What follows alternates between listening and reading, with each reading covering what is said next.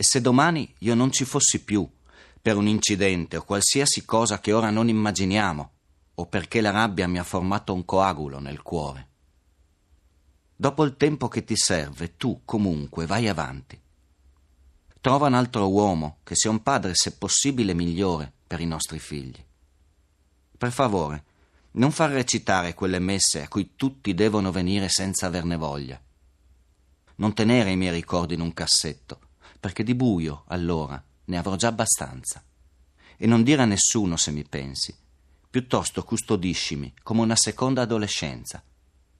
Qualcosa che ti porti sempre dentro, anche se non sei più